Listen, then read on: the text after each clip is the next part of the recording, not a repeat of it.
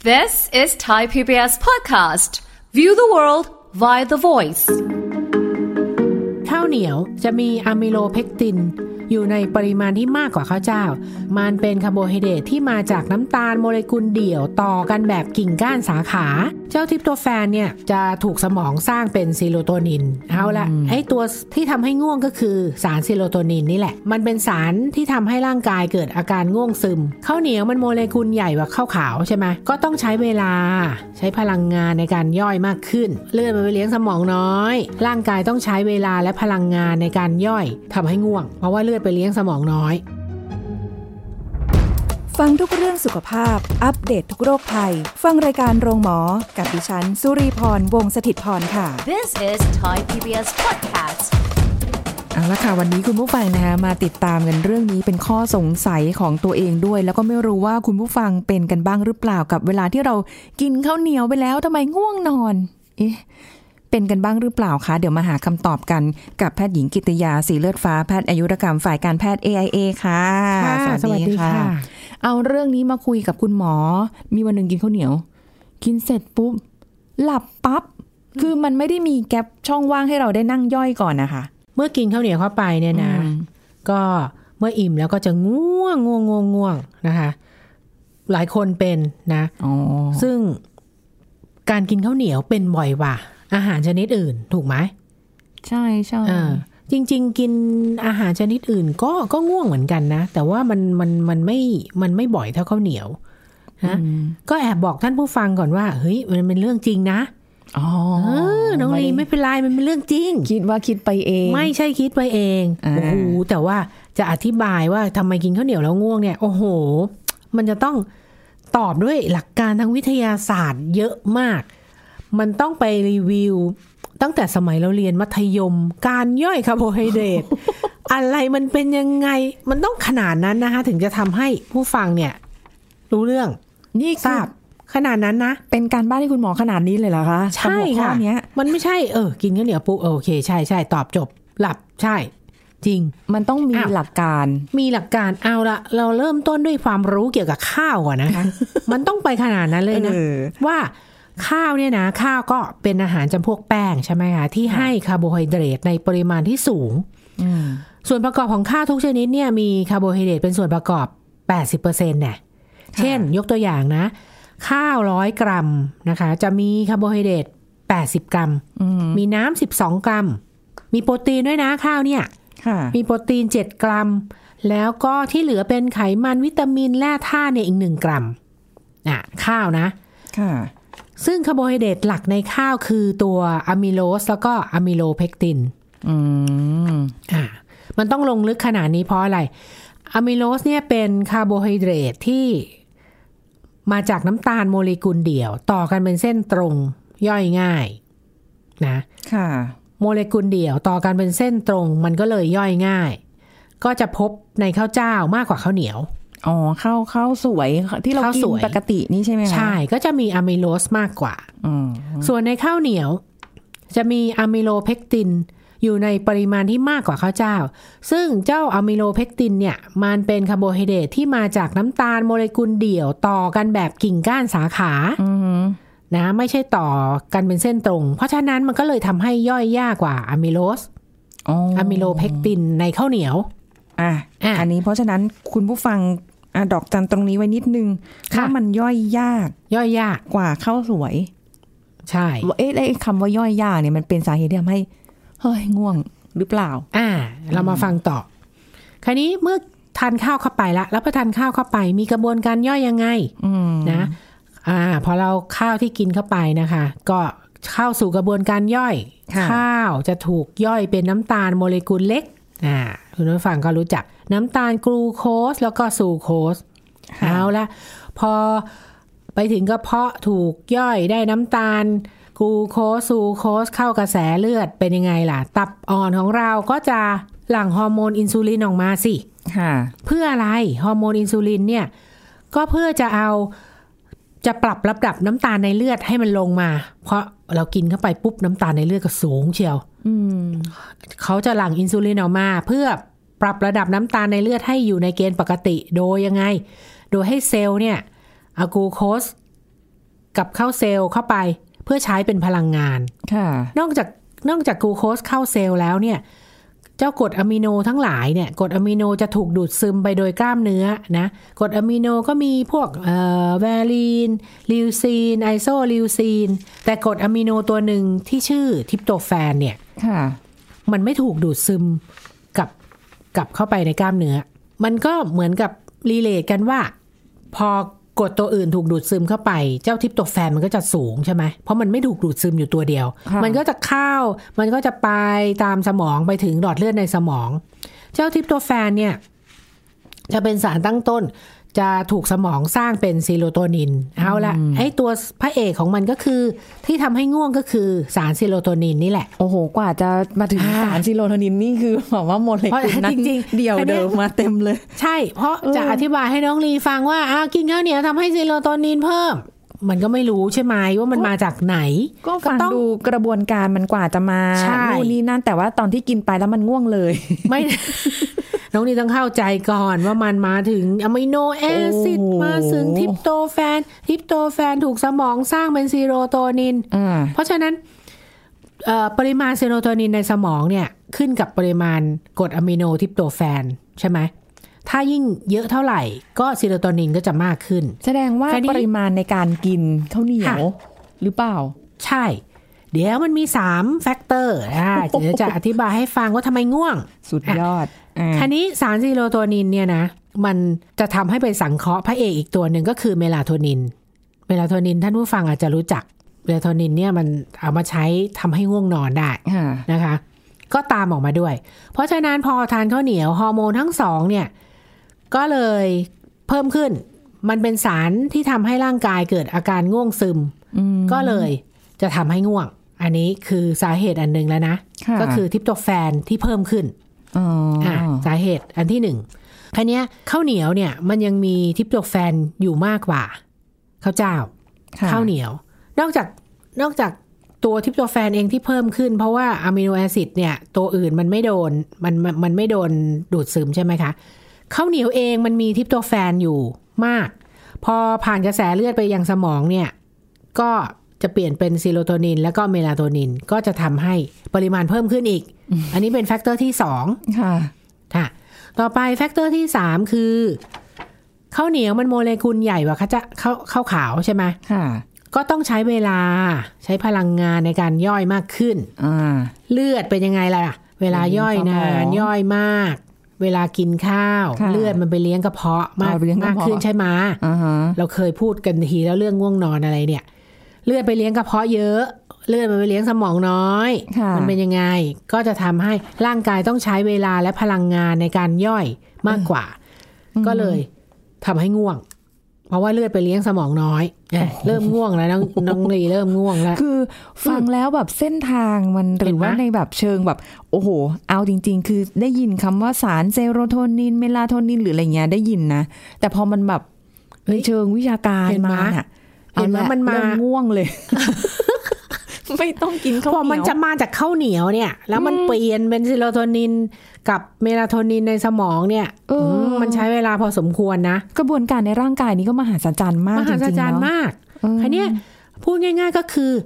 เอ่อจริง ๆ อะ ไม่ว่าจะกินข้าวเจ้าข้าวเหนียวอะก็ง่วงทั้งนั้นแหละน้องดีค่ะแต่ว่าการกินข้าวเหนียวเนี่ย แล้วง่วงนอนกว่าข้าวเจ้า ก็เพราะว่ามันย่อยยากอืมย่อยนาน ค่ะ อะ ระบบการย่อยเนี่ยก็กระตุ้น หลั่งสารความง่วงออกมามากอืมแล้วก็นานด้วย ก็เลยกินข้าวเหนียวแล้วยิ่งง่วงมากขึ้น โอ้พอได้หลับปุ๊บยาว ยิงยาวยาวเลยรู้สึกดีมากต้องจะกินข้าวเหนียวทุกวันอยู่แล้วอะจริงเหรอ ไม่ไม่กินไม่ข้าวเหนียวคือแบบว่า ด้วยวัยนี้มันก็โอ้เดี๋ยวเราพูดประโยชน์ข้าวเหนียวกัน เออดีนะ คนเนี้ยได้อยู่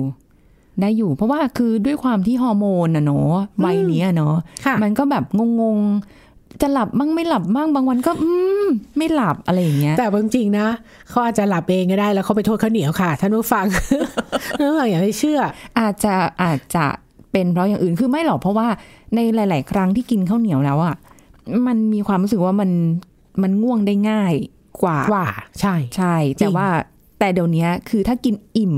มากๆข้าวสวยปกตินะคะค่ะกินอิ่มมากใช่ๆก็ง่วงตาปรือแล้วล่ะถูก จนคิดว่าเป็นโคม่าฟู้ดเอ้ยฟู้ดโคเออม่าเออเราเคยพูดฟู้ดโคม่าใช่ไหมคิดว่าเอ๊ะเป็นฟู้ดโคม่าหรือเปล่าหรืออะไรเงี้ยอ่าแต่ว่าด้วยความที่มันแป้งมันเยอะ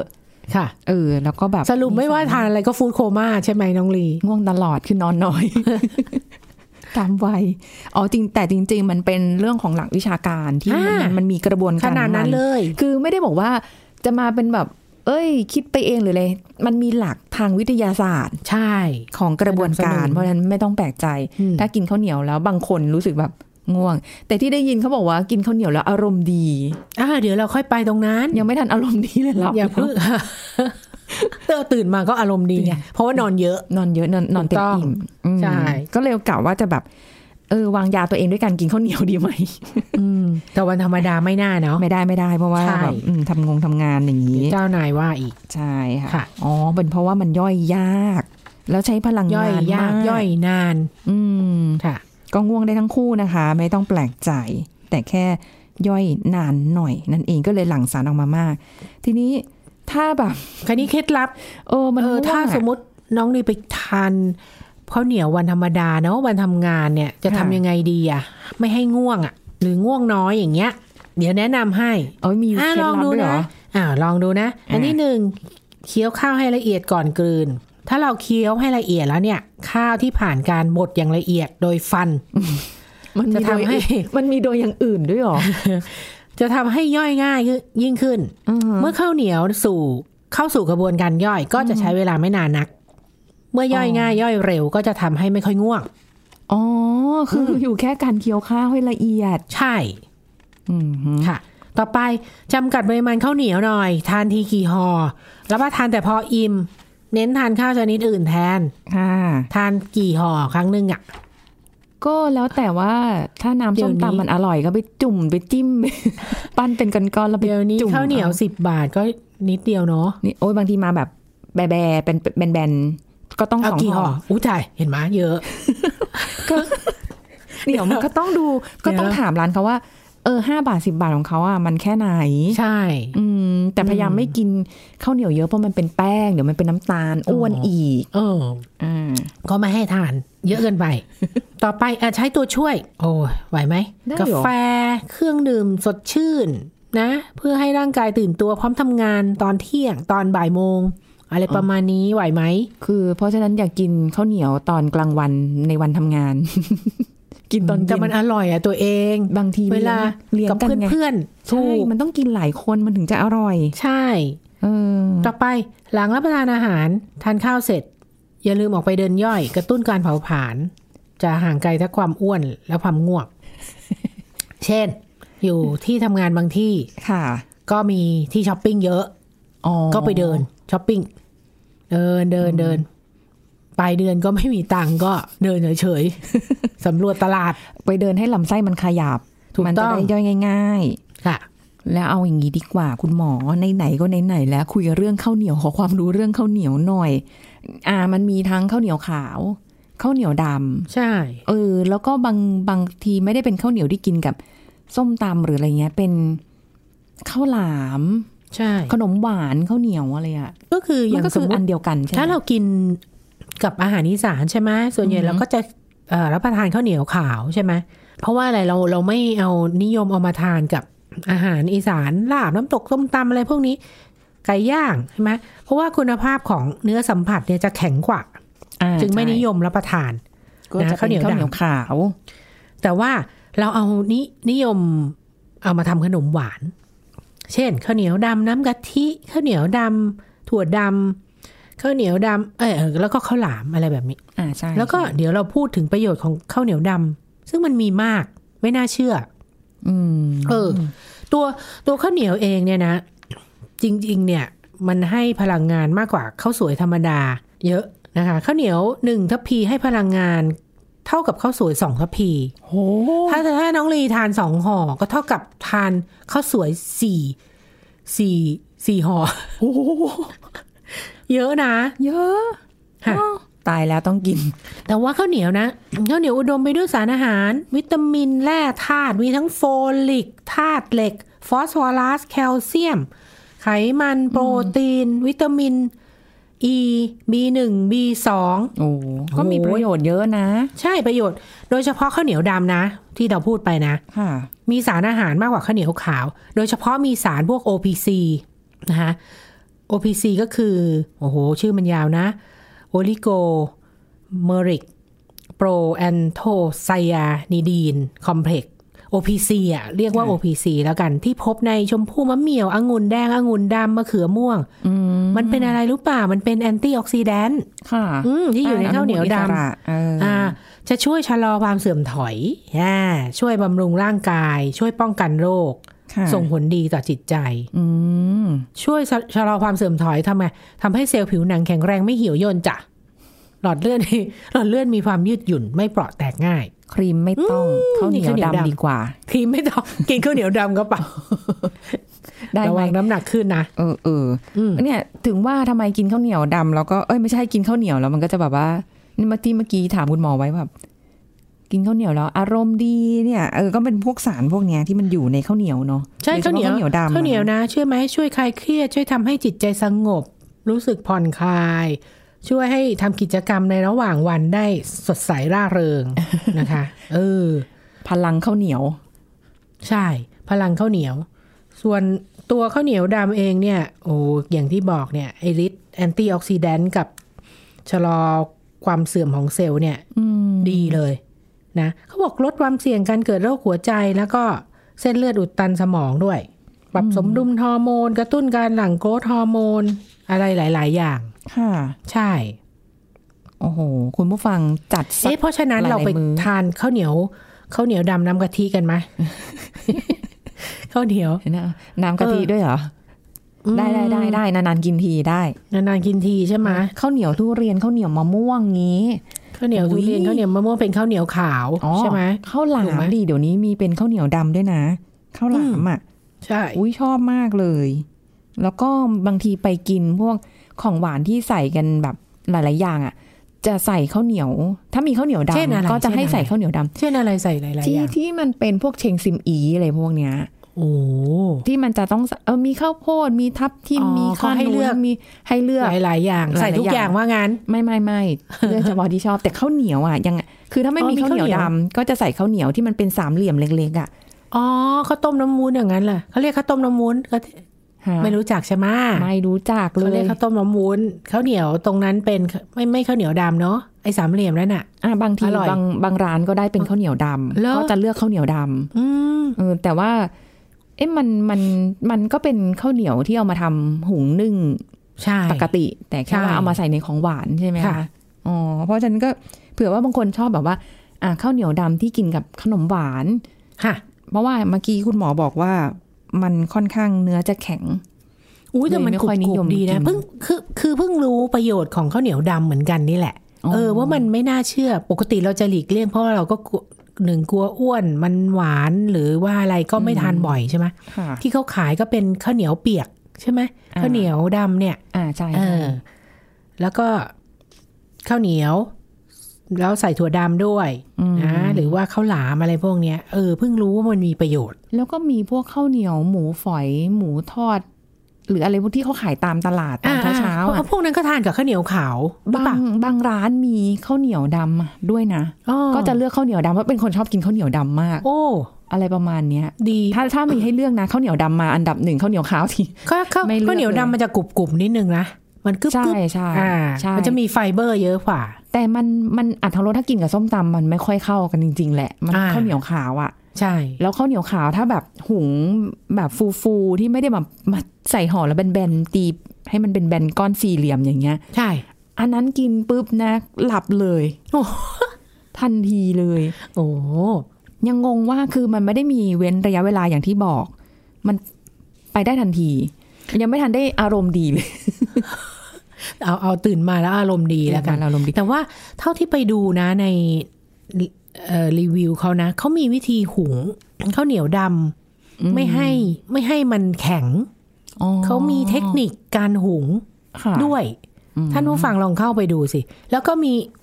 บางบางบางรายเขาก็ใช้ข้าวเหนียวขาวปนกับข้าวเหนียวดำไม่รู้แหละสัดส่วนอย่างละเท่าไหร่เนี่ย มีเหมือนกัน ลองดู อืมเผื่อบางคนไม่ชอบกินข้าวเหนียวด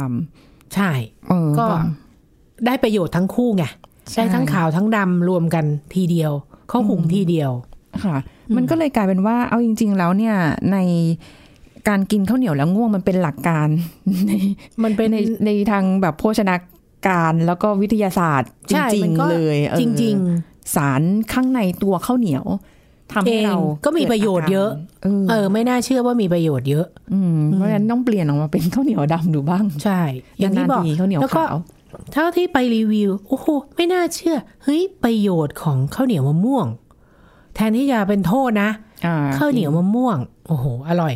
ข้าวเหนียวทุเรียน เฮ้ย มันมีประโยชน์เหรอ มันก็ต้องส่วนใหญ่เราจะกลัวมากกว่าใช่ไหมคะ ใช่ใช่อ่าก็แต่ฉันเวลาถึงหน้าฤดูของมันเนี่ยเออก็ อยากทานเนอะก็ทานเถอะ ไม่ได้ห้ามนะ ไม่ได้ห้ามนี่คุณทานหมอเพราะว่า คุณหมอยังไม่ห้ามเลยนะ เดี๋ยวสิฟังก่อน คือเพราะว่ามันจะมีหน้าของมันใช่ป่ะมะม่วงเนี่ยอืมมันก็มีเป็นฤดูจะกาลถึงหน้า แล้วมันก็หมดใช่ไหมคะทุเรียนเองก็เหมือนกัน ยิ่งทุเรียนปีนี้เนี่ย แพงใช่ หาทานตามรถรถรถกระบะที่มันมาขายอะ่ะไม่มีนะ ส่งออกจีนหมดเลยนะอืมีตอนช่วงประมาณสักสองเดือนที่แล้วอะพอมีมาบ้าง ค่ะ ก็ยังแพงอยู่โถอะไรประมาณเนี้ยค่ะ อืม ถ้าคนไม่เป็นเบาหวงเบาหวานอะไรเนี่ย ก็พอจะทานได้โดยไม่ต้องระวังเท่าไหร่ อืม แต่บางเจ้าเขาก็ทำแบบน้ำกะทิหวานใช่ แต่ก็คือเขาทำขนมหวานมันก็ต้องหวานแหละ อืม แต่เดี๋ยวนี้แต่มันบางเจ้าก็หวานแบบก็เขาก็ทราบอยู่นะ เพราะว่าคนที่ชอบทานมักจะเป็นเบาหวานไงค่ะเออเขามาซื้อแหมมันอดไม่ได้จริง ๆพูดจ มันริเป็นงความสุขอะที่ได้กินเอาจริงๆถูกต้องเออถึงแม้ถูกแบต้บองกินไปแล้วฉันจะแบบอื้อหือตาปลือเออในระหว่างวัน แต่ฉันก็ก็มันมันเอนจอยในการที่จะกินมีความสุขๆใช่อะกินแล้วมันต้องมีความสุขไม่กินไปแล้วทรมาน ใช่ เออ แล้วเดี๋ยวนี้นะ บอกให้เอ่อข้าวเหนียวทุเรียนสำเร็จรูปอะค่ะของบางยี่ห้อบริษัทหนึ่งอ่าสำเร็จรูปอะเป็นไง เป็นคนไม่ชอบทานของสำเร็จ เฮ้ย อร่อยอะ ใช้ได้ทีเดียว เอามาอุ่นถ้าเทียบใช่ปะกับแม่ค้าถูกต้องอ่าถ้าเทียบกับแม่ค้าเอ่อที่อยู่ริมถนนเนี่ยนะเรื่องความสะอกสะอาดนี่โอ้โหกินขาดเลย อืมอร่อยใช้ได้ แต่เนื้อทุเรียนมันมีอยู่ประมาณนิ้วหัวแม่โป้ง อะไรประมาณนี้แบนก็ไม่ใช่ ซื้อทุเรียนมาเพิ่มสิจ๊ะๆโอ้โหอะไรประมาณนั้นเออถ้าคุณหมอง่วงนี่เป็นเพราะข้าวเหนียว ไม่ไม่ไม่ไม่ไม่ทานบ่อย อ๋อเออโอ้แต่แต่อันนั้นมันคือแบบ มันก็ เป็นแช่แข็งมาแล้วก็ใช่มาใช่อุ่นอุ้ยแต่มันแช่มันแข็องร่อยก็มันถ้าเราโอ้เก็บไว้ได้นานหลายเดือนทีเดียวอะ ถ้าพ้นฤดูมันแล้วเนี่ย ยังทานข้าวเหนียวทุเรียนได้เลย อืมแต่อย่ากินเออบ่อยนะคะอาหารแช่แข็งไม่บ่อยค่ะ ไม่บ่อยทำไมอะ แล้วมันก็ไม่ดีต่อสุขภาพโอ้โห